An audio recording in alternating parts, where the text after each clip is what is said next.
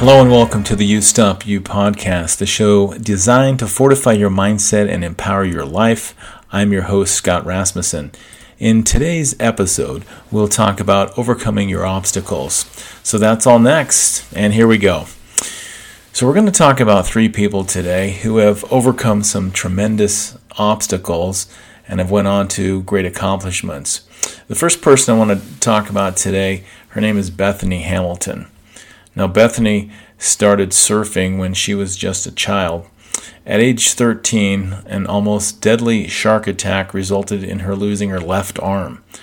She was back on her surfboard one month later, and two years after that, she won first place in the Explore Women's Division of the NSSA National Championships.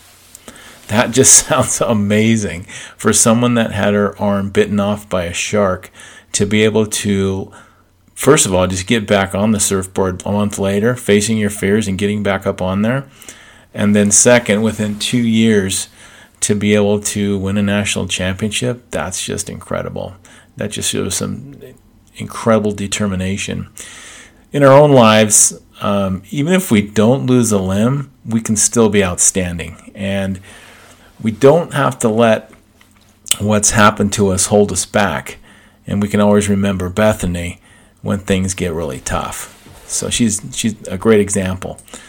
The second individual I want to talk about today is Stephen King. So if it weren't for Stephen King's wife, the book Carrie may not have ever existed. After being consistently rejected by publishing houses, Stephen King gave up and threw his first book in the trash. His wife Tabitha retrieved the manuscript and urged him to finish it. Well, the rest is history, so to speak, because Stephen King's books have sold over 350 million copies and have been made into countless major motion pictures.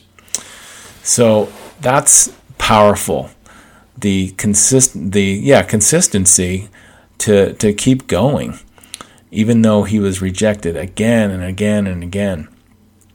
So sometimes you just have to either go under it or over it or around it. Sometimes you go back through it until you actually find find the right solution.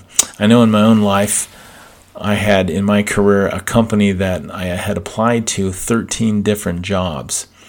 And finally the company basically said, "All right, we'll hire you. And which location do you want?" And so that that didn't happen after just one application. No, it, it took a lot. So sometimes life's like that. You have to go through a lot of rejection in order to experience success. Success. The third person we're going to talk about today briefly is Benjamin Franklin. Now, Benjamin Franklin, his parents could only afford to keep him in school until his 10th birthday. So he dropped out of school at age 10. But that didn't stop this great man from pursuing his education. He taught himself through voracious reading and eventually went on to invent the lightning rod and bifocals. And of course, he became one of America's founding fathers. So that's amazing, right? At age 10, you're basically out of school, but you're not quitting. You're not you're not a quitter in learning.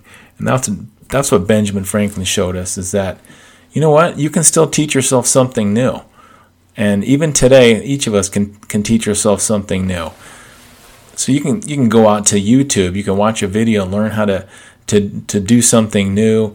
I mentioned before in, in some other podcasts that I've learned how, how to do different automotive repairs just from watching YouTube videos.